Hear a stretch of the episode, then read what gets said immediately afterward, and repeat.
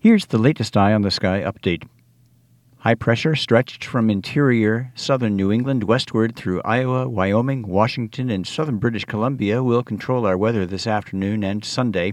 The high will split this evening with one piece sliding off the southern New England coast tonight as low pressure takes shape from Manitoba through eastern Oklahoma and Missouri all the way to the Texas Gulf Coast. This afternoon, mostly sunny, except increasing clouds for the Adirondacks with isolated flurries there.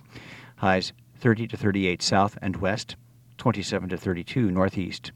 Tonight, increasing clouds, lows 15 to 22 northeast, 20s otherwise, a few flurries in the Adirondacks. Sunday, variably cloudy, thickening in the afternoon, not as cold, highs 35 to 44.